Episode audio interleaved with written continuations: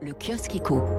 Une cloche à la une des échos. Alors euh, non, ce n'est pas encore euh, Pâques, ni la saison du chocolat, plutôt celle du, du champagne hein, pour les géants du CAC 40.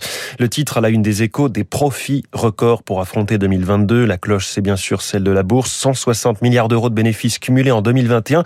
Tous les secteurs ont contribué. Luxe, industrie, médias, une manne. Bienvenue pour surmonter les difficultés qui s'annoncent, hein, souligne euh, le journal. Parmi ces difficultés, Shenzhen, l'usine du monde au ralenti. C'est le titre du Figaro Économie, un confinement qui grippe le commerce mondial.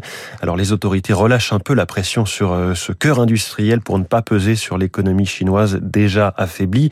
Blocage qui a été euh, un nouveau coup dur pour l'ensemble du secteur de l'électronique, notamment Foxconn, hein, le géant sous-traitant euh, d'Apple.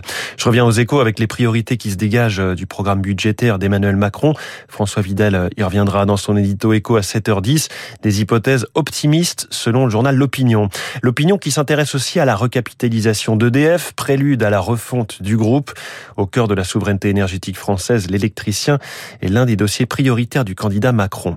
Inflation, le casse-tête de la renégociation des prix alimentaires.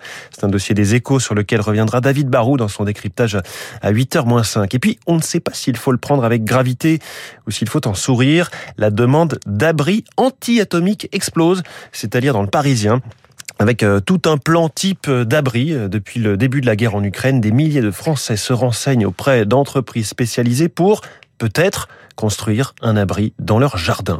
On referme ce kiosque éco.